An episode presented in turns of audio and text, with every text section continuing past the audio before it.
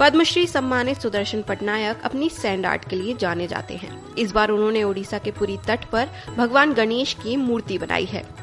भगवान गणेश के साथ उनकी सवारी प्यारे मूषक को भी बनाया गया है और नीचे की ओर उन्होंने विश्व शांति का संदेश दिया है।